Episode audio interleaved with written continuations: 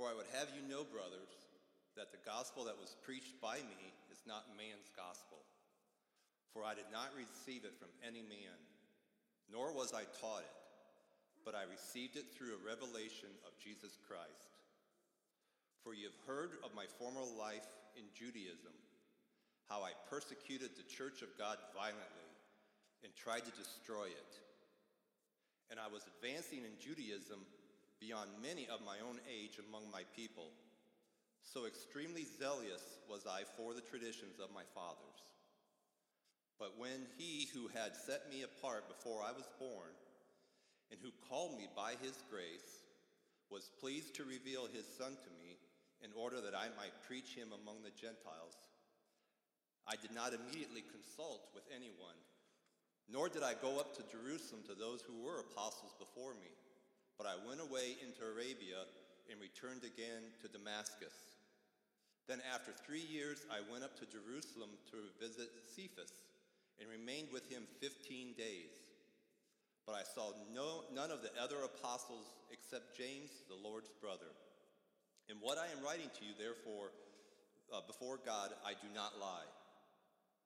Then I went into the regions of Syria uh, and Cilicia, and I was still unknown in person to the churches of Judea that are in Christ. They only were hearing it said, He who was used to persecute us is now preaching the faith he once tried to destroy. And they glorified God because of me. You may be seated.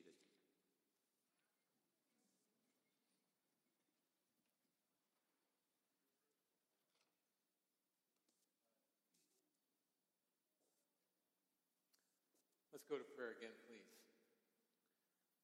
Heavenly Father, we're here in your presence. In the name of the only one who stands between us, your Son, our Savior, Jesus Christ. And Lord, as we're here, we want you to know how much we admire you, how much we adore you. And may you receive our worship today as a sweet smelling sacrifice. But Lord, even as we came today in order to give to you our worship, we recognize how dependent we are on you. Thank you for giving us your Holy Spirit, that you did not leave us alone, but you gave him to us to stir our hearts and to affect our minds, to change our lives so that we would be conformed to the image of your Son. So come, have your way with us, please. It's in the name of Jesus that we come.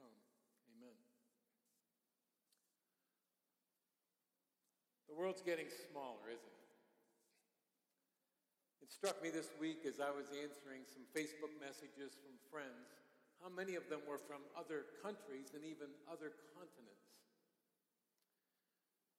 Through travel, through immigration, through public media, through social media, you and I can rub shoulders almost on a daily basis with people who are from a different nationality, a different race, a different ethnic group.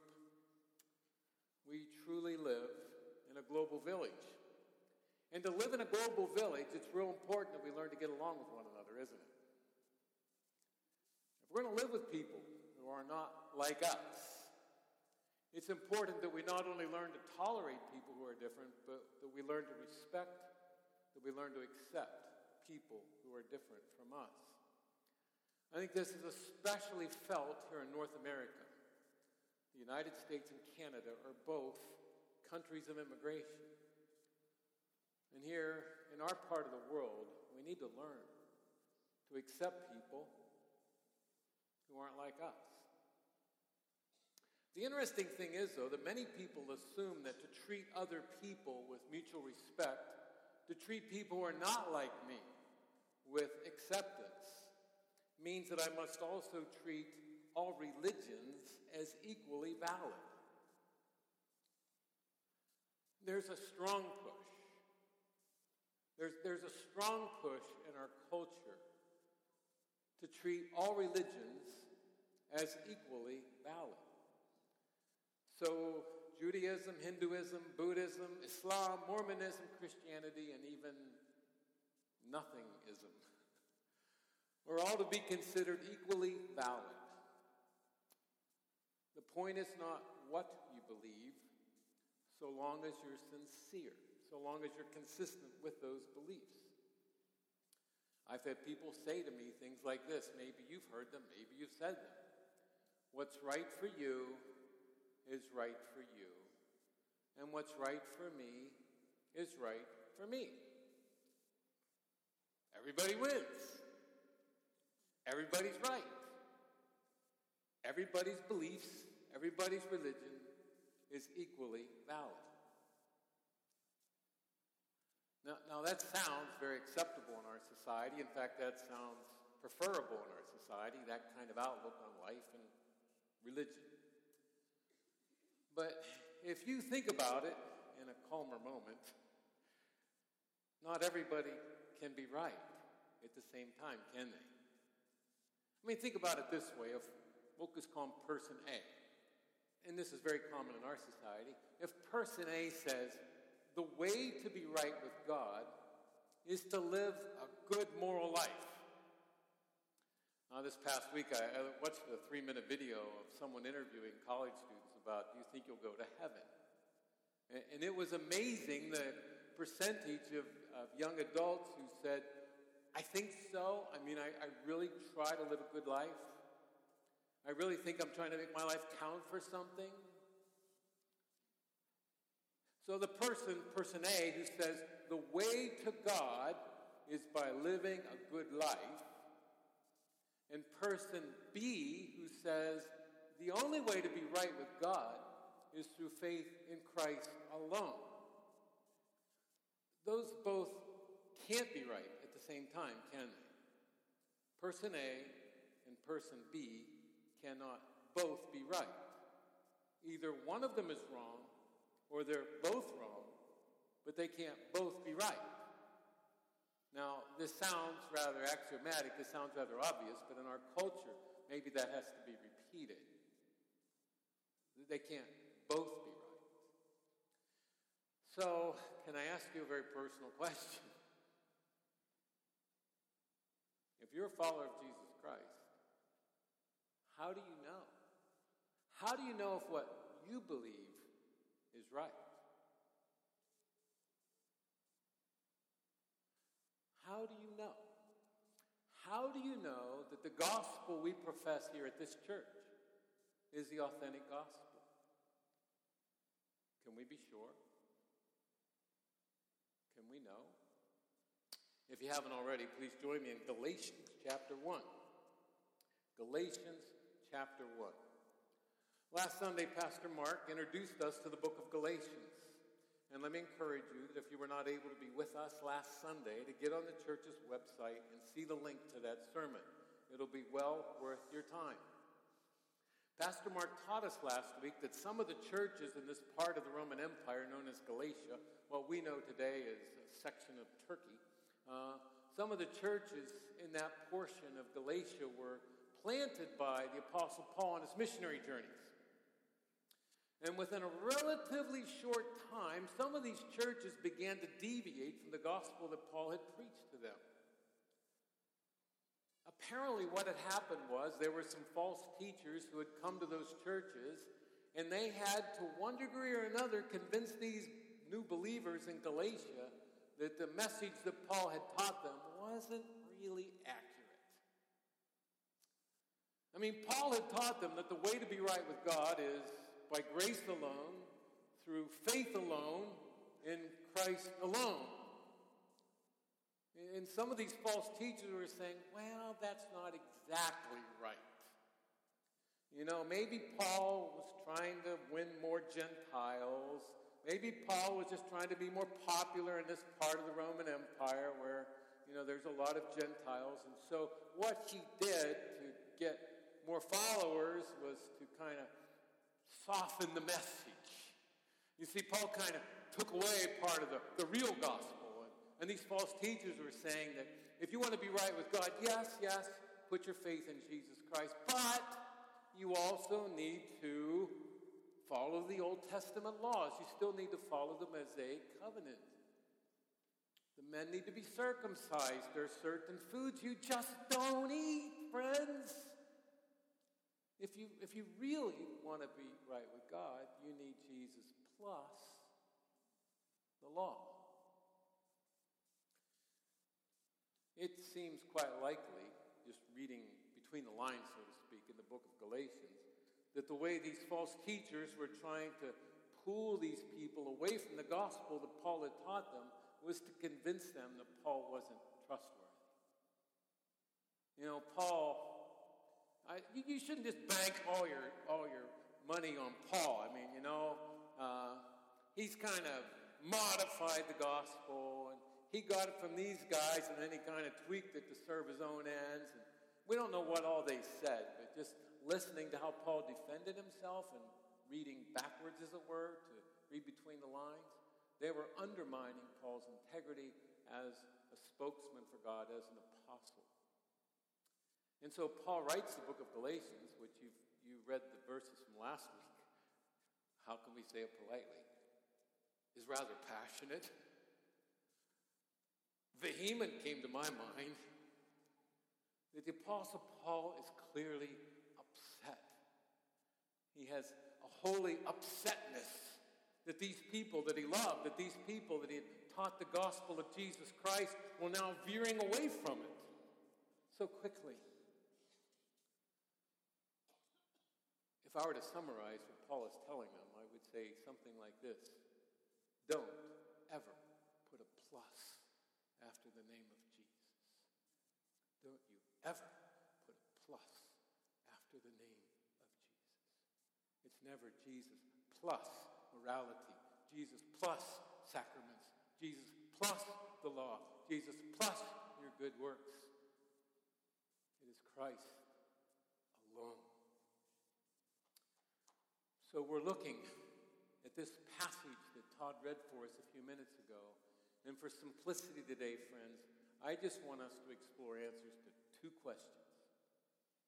Two questions. First question is this Where did Paul get the gospel message? Where did he get it? And then the second question flows from that What difference does that make to us today? So, the first question where did Paul get his gospel message? Paul makes a strong case here, and he actually ends up telling his own story. It's kind of a synopsis of his testimony. Paul's making a point that the gospel was not human invention. The gospel was not any human invention. Paul sure didn't invent the gospel message. He didn't make it up. It didn't come to him as a rational thing to believe and teach. Look at verses 13 and 14 again. He says, For you have heard of my former life in Judaism, how I persecuted the church of God violently, tried to destroy it. I was advancing in Judaism beyond many of my own age among my people. So extremely zealous was I for the traditions of my fathers. Did, did you catch how he described his BC life, his before Christ life? He says, I was a rising star in Judaism. He really was. I mean, if you've ever read, for instance, his letter to the Romans, you have to acknowledge this man was, by God's design, was brilliant. Paul was gifted, he was zealous, and he was climbing, he was climbing the, the ladder of religion. He was climbing that ladder of Judaism, moving ahead of many of his peers. You could become a rabbi at the age of 30 and probably Paul, the age of some of you men in here, early 30s, was cl- rapidly climbing to leadership within Judaism in Jerusalem. And he was so passionate about these traditions that he had received, not just the Old Testament law, but the traditions that were found in the Talmud and other Jewish writings. He'd been taught them, he'd excelled educationally, academically, even personally in his zeal and in his, his Jewish morality that he saw this new sect called followers of Christ or Christians, he saw them as a threat to the integrity of the Judaistic traditions he had been taught and believed. And so he devoted himself. He devoted himself to persecuting the followers of Jesus Christ. You can read his testimony. He gives it several places in the book of Acts, or it's recorded for us in the book of Acts. He tells it here, He alludes to it in other letters. He was passionately trying to destroy the church of Jesus Christ. He would imprison some believers, he would torture others, he would try to get them to blaspheme. And if the council actually voted whether to let this Christian live or die, Paul says, I voted the death Now, if we could somehow put ourselves in his BC sandals, I imagine that Saul of Tarsus, as he was known then, I imagine that Saul saw himself as a protector of truth, as a protector of the true religion, the traditions that have been handed down by his forefathers. Maybe he thought of himself kind of like uh, Elijah of old, who killed the prophets of Baal. You know, I'm, like him. I'm, I'm passionate for God. I'm gonna, I'm gonna go kill these heretic Christians. I'm going to destroy the church. He hated the Christian movement. So much so that he wasn't even content with trying to destroy the church in his own area, but he wanted permission to travel a distance up north to Damascus in Syria to try to destroy the churches up there. Some of you know the story, the testimony of Saul of Tarsus that on the road to Damascus, his life was radically changed. That he went from being a persecutor of the church to being a preacher of the gospel that day. He was radically changed from someone who wanted to kill those who believed in the gospel to someone who was willing to be killed for the sake of the gospel. What happened to Saul of Tarsus? What happened to him? How did his life do such a radical 180?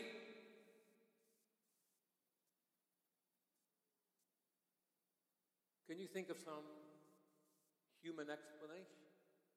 I mean, every effect has a cause, cause and effect, right? Every effect has a cause.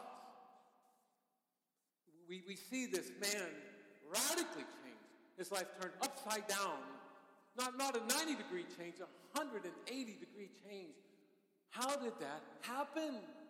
What happened to this up and coming Judaic rabbi? Do you think, do you think that maybe as Paul kind of jogged along on his mount on the way to Damascus, he suddenly thought, you know, the message of Jesus Christ, that carpenter turned rabbi, that the Jewish leaders, my mentors, and the Roman government executed on the Roman cross. You, you know, when I stop and think about it, that message really makes sense. You know, maybe I've been wrong all along. You know, I, I think maybe I got it wrong. I think, you know, this is rational to me, this is logical to me. I, I guess I need to turn around and go home. Um, that gospel message, after all, probably is true. I, I think I'll become a Christian. Is that what happened to Saul of Tarsus? Even you children in the room know that's not what happened. the change that happened to Saul of Tarsus on the road to Damascus cannot be explained humanly. He did not become a preacher of the gospel because of some decision he made that day. He did not internally rationalize that becoming a Christian would somehow make his life easier, more personally fulfilling. Because if you follow his life as recorded in the book of Acts, and as he alludes to in some of his letters, his life did not get easier when he became a follower of Jesus Christ. His life got harder. In fact, if you keep reading this letter, the letter to the Galatian churches. You get to chapter 6, verse 17, and he says, he says, in, in writing to these people, he says, I bear in my body the marks of Christ. And I'm not sure everything he meant by that, but I think one thing he meant by that is even by this time in his life, he already bore scars of persecution, beatings, and stonings. And if you read in the book of Acts, chapter 14, Luke, Luke recounts for us there in Acts 14 that when Paul was in a city called Lystra, that the Judaizers convinced the people of Lystra that Paul was a heretic, a false preacher, to the point that the people of Lystra stoned Paul to the point they thought he was dead. He was so beat up by the rocks they threw at him that they left him for dead. My friends, Lystra is one of the churches that read this letter. Lystra is the Galatian church. Paul says, You folks hearing this letter read by your elders, you, you know that I bear in my body the marks of Christ. You cannot explain, you cannot explain the radical change in Saul of Tarsus, the Paul, the preacher of the gospel, by some human explanation. The gospel that Paul preached did not come out of his head. It was not his invention. Man like Saul of Tarsus would not come up with the gospel from his own thinking. You can't explain it that way. I thought it was fascinating. John MacArthur said something he's, that caught my eye. He said, By nature, people pleasers are not martyrs. Do you remember up in verse 10? Uh, Paul says, Am I trying to please men or am I trying to please God? If I was trying to please men, I wouldn't be a God pleaser anymore, now would I? Would lead anyone who had such a promising career, who had the accolades of his peers and his mentors, what would lead a man like that away from this promising future he had to be a martyr for the gospel of Jesus Christ? How do you explain that?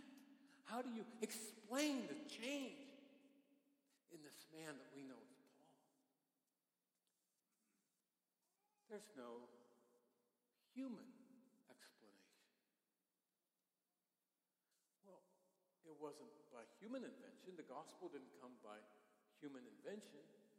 And Paul makes a point here, I think, that neither did it come by human tradition.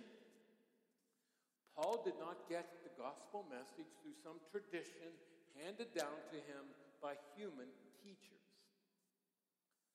When I say this respectfully, Paul did not attend the Apostolic Theological Seminary of Jerusalem. He didn't matriculate to the seminary in Jerusalem and say, I'm going to give the next three years of my life to hearing from all these other human teachers.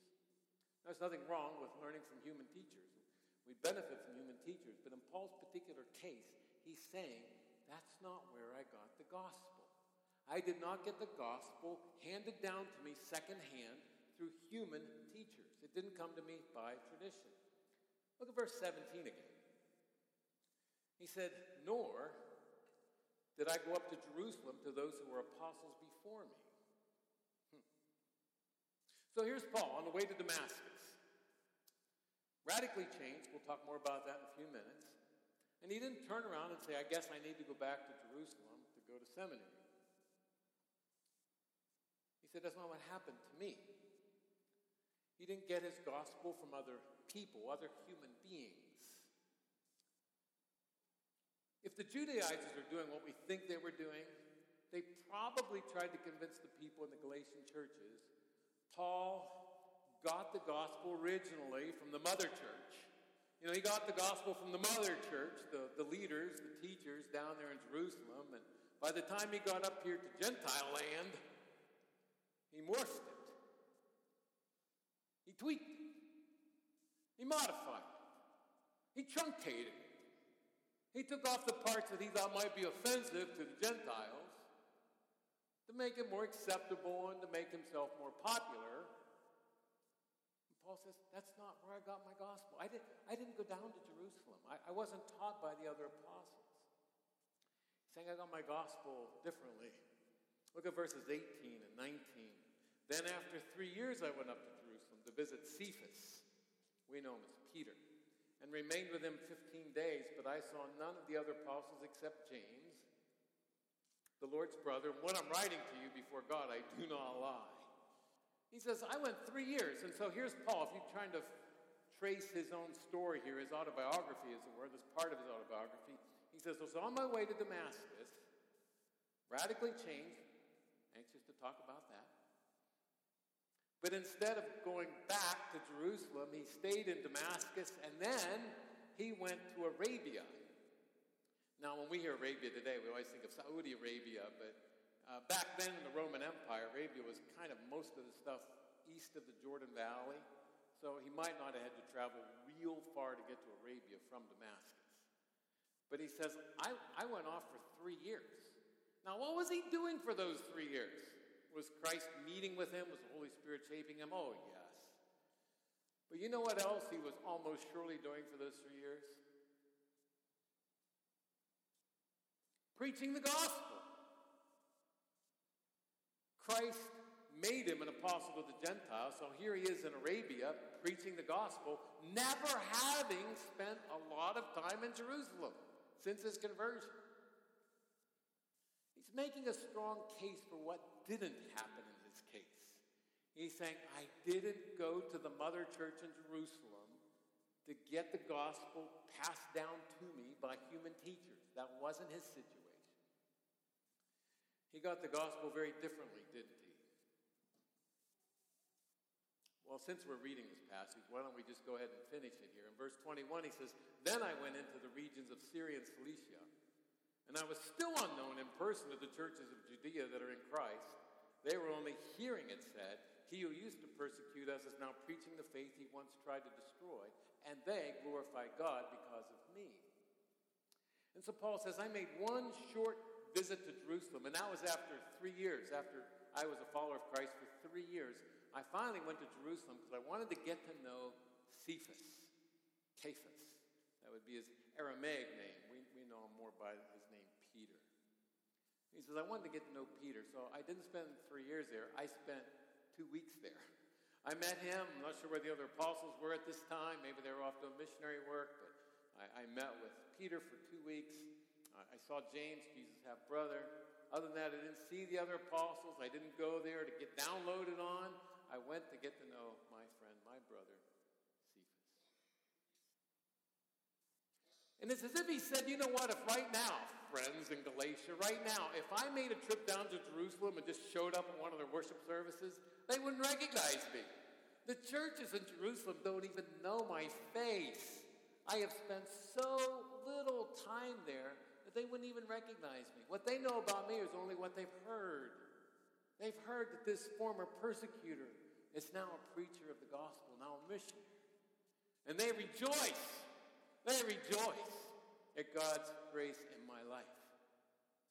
Paul's making a case for how he did not get the gospel.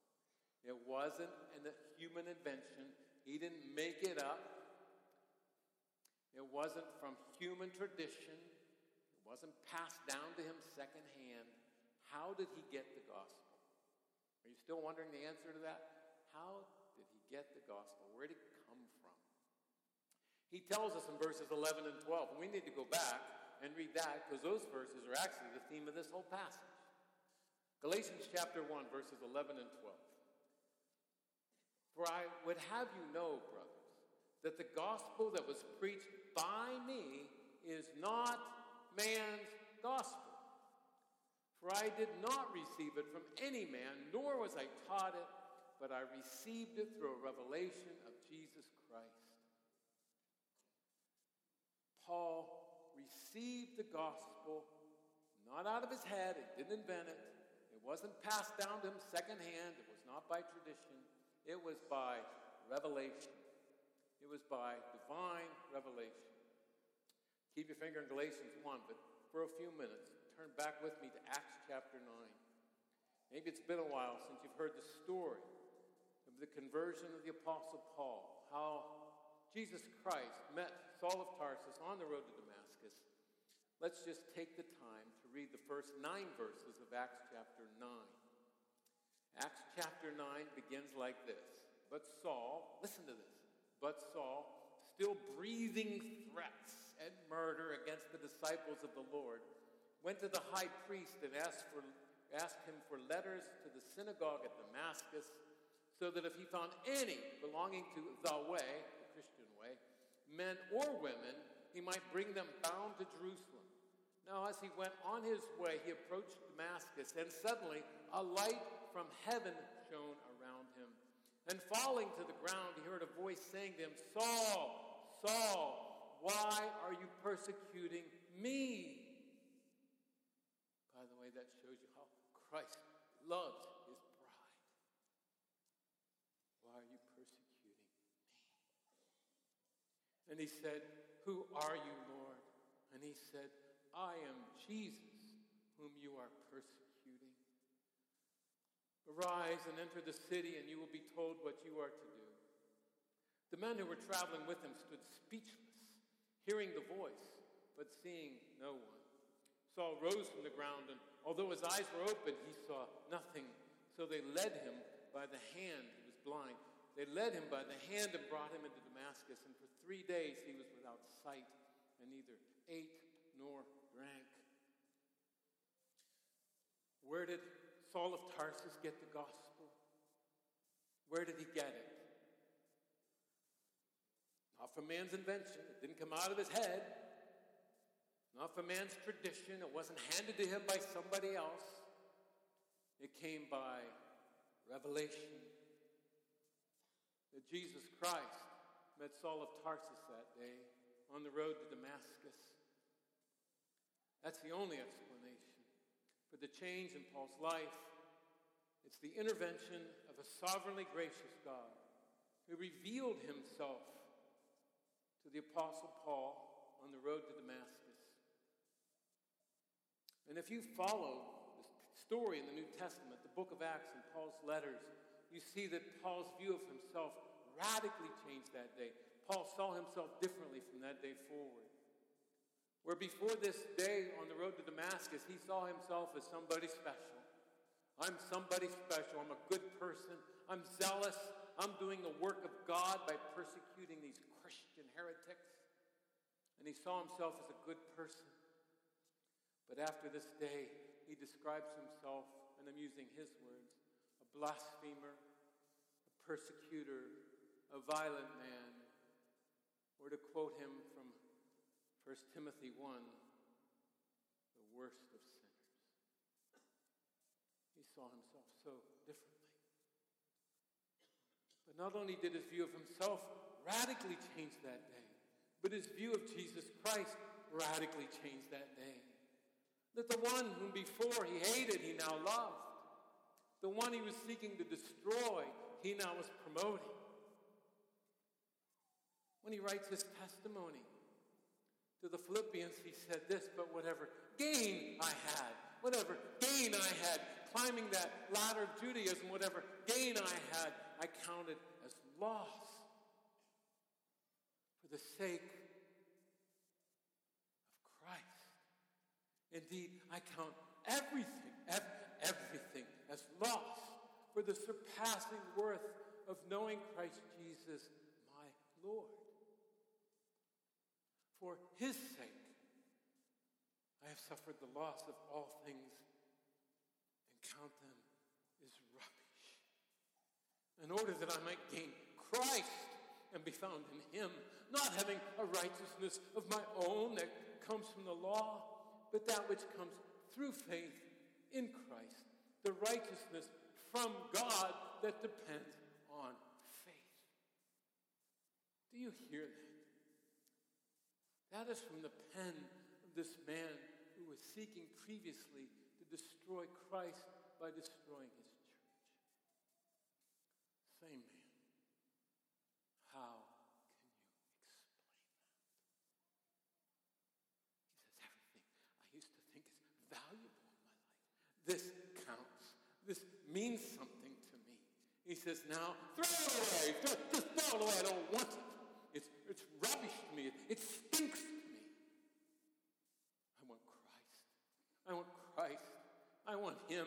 I want Him alone. I would gladly throw away everything this world has to offer. I would gladly throw it all away to gain Christ. He is worth more than everything else put together, the surpassing value of Christ. That's His story the story of the Apostle Paul, who was gripped by grace that day on the way to. I think one of the most picturesque descriptions of this radical change was from the pen of Paul himself. When he wrote to the Corinthians, that second letter, he said, For God who said, Let light shine out of darkness, has shone in our hearts to give the light of the knowledge of the glory of God in the face of Christ. And so that day, that day, as Paul jogged along on his way to Damascus, God shone his light. He shone his light not only on that part of the dusty road, he shone his light into the darkened soul of Saul of Tarsus. And when God's sovereign grace shone into the heart of that persecutor of the church, when God shone his light into his darkened soul, he saw reality. He saw the truth like he'd never seen it before. And suddenly he saw Christ in a light that he had never seen him before. And he says, I see the glory of God in the face of Jesus Christ. And he, my friends, was radically changed that day. And now his life turned around 180 degrees. His mission turned around 180 days. He became not only a believer by sovereign grace, he became an apostle of Jesus Christ by sovereign grace. Paul never applied for the job, never turned in his resume. Jesus Christ sought him out and he said, You're mine. And from this day forward, you speak for me. Could, the change, my friends, can only be ascribed to the sovereign work of God. There's no human explanation. And the gospel that Paul believed, the gospel that Paul taught, came from not an invention of man, not the tradition of man. It came by revelation from God.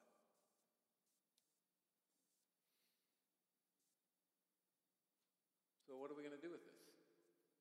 What difference does that make? What difference does that make in our lives 2,000 years later and more than an ocean removed?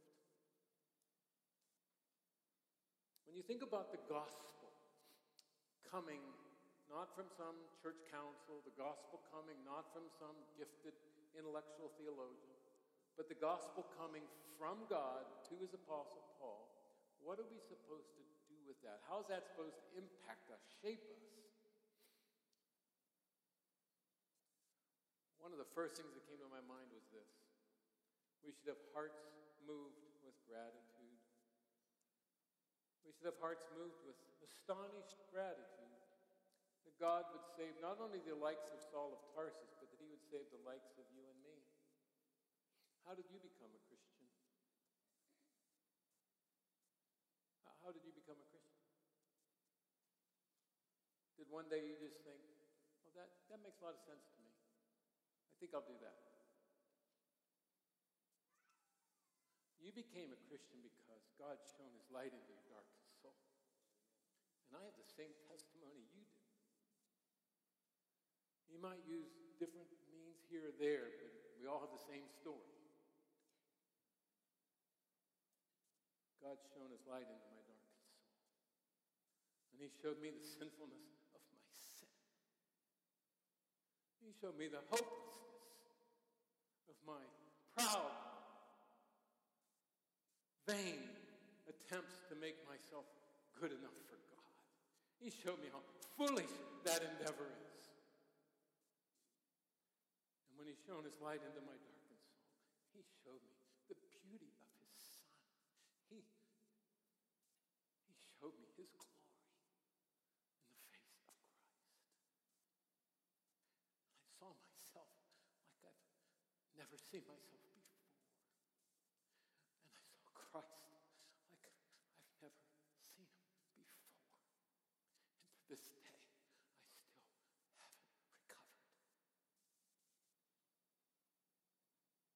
Isn't that your story too? Isn't that your story too? When we hear the story of Saul of Tarsus, I think that, that's my story. I was an enemy of God, helpless sinner. But God, but God in his mercy came and showed me his son. When we hear this story we should be moved in our hearts with gratitude. We also should have our minds solidified with confidence. I asked a question earlier. Excuse me. I asked a question earlier. How can we know? How can we know for sure that the gospel we have is the authentic gospel? How can we know that what we believe is true? Look at its source. Where did it come from? It didn't come from man. It came from God. It didn't come by human invention, human tradition. It came by divine revelation. And the fact that it came from God, my friends, you can count on it. You can stake your eternity on it. It's true. And truth does matter. And we ought to have our, our thinking, our minds solidified with confidence because of that. Just think about it for a minute with me. What makes biblical Christianity, can I call it that? What makes biblical Christianity different from every other religion in the world? Christ did all the work. Thank you, Dustin. Christ did all the work if the gospel that we believe here in this church, the gospel that we preach here in this church, the gospel you share with your kids, your grandkids, your coworkers, your fellow students, the gospel that you and I believe, rely on, share with others, if it were the invention of man, it would sound very different than it does. Because every time man tries to come up with a way to God, one way or another, it all ends up kind of sounding the same. Human religions always, in one way or another, rely on humans. And so every human religion has some element of human contribution. Even if they profess Christ in some fashion, there's always a plus. So whether Christ is there or not, there's always an element of human contribution. Be a good person. Do acts of charity. Do these sacraments. Keep the law. But all of them, all religions, all religions, apart from biblical Christianity, have the same basic theme. You and I need to find a way to climb up to God. You and I need to find a way, something that will convince God to accept us. And so some religions are into ceremony and ritual and sacrament. Some religions are into good works. Some are combination. But they all have the same basic theme. It's human oriented, human dependent. Human religions, all to one degree or another, depend on human achievement, human activity. I think one of the most profound verses in the Bible is Acts 4.12, where Peter was preaching not long after Jesus went back to heaven. And he said this. I'm going to read it to you. And I'm going to emphasize a couple key words. He said, Peter's preaching, he says, and there is salvation in no one else. So let me just pause and say, it's not like, well, we believe that the best way to God is through Jesus. No, Peter says, there's salvation in no one else. For there is no other name under heaven, listen, given among men by which we must be saved. So think about that declaration just for a minute. Given to men. Given by whom? Given by whom? Given by God Himself. The gospel is by divine revelation. So it didn't start here, it didn't start down on the earth, and try to find a way to climb up to God. Biblical Christianity alone starts up and comes down. That God said, I will provide the way. Behold the Lamb of God, the Lamb that God provides, Jesus Christ. That God sent his own Son into the world. That he who was righteous became unrighteousness for us so that we might become the righteousness of God. That's the biblical gospel. The biblical gospel does not focus on human beings. It's not in any way praiseworthy on our account because we became Christians. It came to us. It was affected in us. That God shone his light into us. It is the work of God. It is, it is the revelation of God into darkened opposers of the gospel. Biblical Christianity is unique that way. There's no other name. There's no other name among men. I, I, don't care what country you're from. I don't care what traditions you're from. Your race, your ethnicity, your, your first language. There, there's anywhere that mankind is, the whole earth. Christianity is not tribal. It's not like, well, that's what you folks believe in North America. It's not tribal. It's no matter where you are in the world, there's no other name. Under heaven, given to men, by which you can be saved. It's Christ and Christ alone. Now, if we believe that, that not only moves our hearts with astonished gratitude, but it solidifies our convictions, it solidifies our thinking with humble courage as we live in a world that is increasingly anti Christian. I love the first chapter of 1 Corinthians, Paul underlines this in his letter to the Corinthians, and he says, For The word of the cross is folly to those who are perishing. He says the gospel message sounds like a bunch of foolishness. The people haven't had the light shown in them yet. For people who haven't had God to give them ears to hear, the gospel just sounds like gobbledygook to them. That, that doesn't make any sense. You mean I can be right with God without contributing to my own righteousness? There's a reason God did it this way, my friends. Have you ever wondered, have you ever wondered why the gospel plan was laid out by God the way it is? The Bible tells us why he did it that way. 1 Corinthians says, For since in the wisdom of God the world did not know God through wisdom, it pleased God through the folly of what was preached, the, the preached message, to save those who believe. For Jews demand signs, Greeks seek wisdom.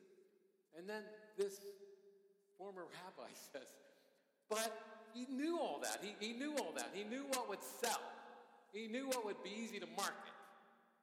But he says, but in spite of all that, we preach Christ crucified, a stumbling block to Jews and folly to Gentiles, but to those who are called both Jews and Greeks, Christ, the power of God and the, and the wisdom of God. Because when God shines the light of his darkened soul into, I don't care if it's a Jew or Gentile one, when God shines the light of his sovereign grace into a darkened soul, people say, oh, Christ. He is my power. He is my way to God. He is the power of God and the wisdom of God. and Paul knew that God laid out his whole plan of redemption so that Christ and Christ alone would get the glory. And that's how Paul ends first, this first chapter, 1 Corinthians, when he says God designed the whole salvation plan so that no human being would ever dare, would ever dare strut his stuff before the throne of God on Judgment Day. That there ain't nobody, there ain't nobody can strut in front of the throne of God on Judgment Day and says, Well, I guess I made it. I know some of my peers didn't, but I sure made it. I sure am good. I sure am smart. God says, I will not, I, I will not share my glory with another. That He wants everybody. He wants everybody who is saved on judgment Day to say the same thing. He wants everybody on judgment day to sing the same song. And what is that song, my friend? What is that song? Worthy is the Lamb. Worthy is the Lamb who was slain to redeem people for God from every tribe, every language, every people group. Worthy is the Lamb. My friends, the gospel is revealed by God and involves no human merit, no human contribution. Because God is ensuring that his son Jesus Christ receive all the glory on that day. That's the message you and I believe. Our hearts are moved with astonished gratitude. Our minds, our thinking is solidified with confidence. And my friends, our evangelism should be filled with hope. Just yesterday, just yesterday, Gladys and I met with a couple who were weeping over the hardness of someone in their family rejected Christ. Are there any words of hope we can give our friends, those of us, and I say us, who have family members, loved ones, who are running away from Christ? Is there any hope? Is there any hope for them? Oh, yes. God's arm is not short that he cannot. That, that unconverted loved one of yours, that unconverted loved one in, in your family who seems so hardened to Jesus Christ. Jesus Christ can save the hardest sinner. Excuse me, but I don't even think he breaks into a sweat. He saved Saul of Tarsus. Dramatically saved Saul of Tarsus. And my friends, he can save your loved one. He can save that guy at work, that fellow student at school that seems so hard. So pray. Pray, sovereign Lord, shine your light. Shine your light into the darkened heart of my loved one. He is able. He is able. And so we pray and we evangelize with hope. That's how this impacts us as individuals. But let me just say briefly this message that the gospel came not from human invention and not by human tradition, but it came by divine revelation. That truth impacts our church. The gospel of Jesus Christ cannot be ignored by our church. It's so easy to get wrapped up into what do people want to hear today. I feel that as a preacher. I feel that, you know, okay, how can I draw a crowd? I need to find out what people want to hear. My friends, we preachers cannot, we cannot design our messages based on popularity. It must be based on the gospel of Jesus Christ. I'm going to give an account to him. I want to hear his well done. And if people are offended by the gospel, that grieves me. I don't gloat in that. I, I grieve over that. I need to be faithful to the gospel that's a commission. And that's not just true for me. That's true of all of our elders here in the church.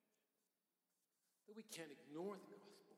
And friends, you who are discipling your children, grandparents, as we disciple our grandchildren, Sunday school teachers, life group leaders, and yes, preachers. We cannot ignore the gospel. Neither can we modify. It's so tempting sometimes to just kind of soften this part of it or change that part of it so that we're not offended, offending people, but we can't do that. Paul said it clearly in 1 Corinthians when he said in chapter 3 according to the grace that is given to me, I've laid a foundation as a skilled master builder and another builds on it, but each one is to be careful how he builds on it. Listen, he said, For no one can lay any other foundation than, than that which has been laid, the foundation of Jesus Christ. And so, as a local church, we have to build on the foundation of Jesus Christ. We can't ignore that, we can't modify that. I think of it this way the church does not stand over the Bible, the church stands under the Bible. The God has spoken his gospel to us through his revelation, and we are always submissive to what he's shown us. I want to say something here before I go on, and that is how grateful I am for God's kindness to this church. That if you watch the history of many local churches, over time, the tendency, even as we sang this morning, prone to wander, Lord, I feel it. That's not just true for us as individuals, that's true for local churches. And I've seen churches, I've grieved over churches that have wandered from the gospel message. They just kind of, over time, just gradually take a few steps to the left or a few steps to the right, and they end up taking away things or adding things to the gospel. And I am so grateful for years, for years we've prayed, those of us who are older have prayed, Lord, bring a new generation at our church that excels us in grace, that, that loves the gospel even more than we do. And sometimes I'm asked, as one of the older pastors here, how you feeling about this next generation of leaders who are now carrying, carrying the heavy load? And I, I have the same, I have the same response. I am so grateful. I am so grateful for God's kindness to this church. Our church is only, you know, 40 years old or so. And I see what God has done. That He's raising up a whole new generation of teachers preachers and leaders who love Jesus Christ, who love His Word, who, love His church. And as an older man, I am so thankful. I tell people I can die happy. I can die happy when I see how God's poured out his grace on CCC of raising up a new generation of men who are faithful to the gospel. And those of you who are a generation or two generations younger than join me in thanking God for that. Don't take it for granted. Thank God for his kindness to the church. There's a commitment for years to come to stay faithful to the gospel. I would be remiss if I did not talk to those of you who still have not put your faith in Jesus Christ. the Bible is clear, my unsafe friend. John would write this. He said, He who does not have the Son does not have life. I, I don't think I could say that any more clear. He who does not have the Son, Jesus Christ, doesn't have life, eternal life. And if you think, oh, I think I'm all right, I think I can find my way to God, I think I can justify myself through my good works or my theology or my, my religion. My friends, there's a proverb you need to hear, and that is there is a way that seems right to a man, but the end of that is death. I, would not be loving if I didn't warn you that the path you're on of self justification, the path you're on of self righteousness, will end in destruction. Don't keep going down that path. It's broad, it's easy, but it, it ends in destruction. And so today, today, turn from that and say, I want Christ and Christ alone. The gospel is God's grace alone, through faith alone, Christ alone. Let me pray for us as the worship team comes. I'll be back up after we sing with a benediction.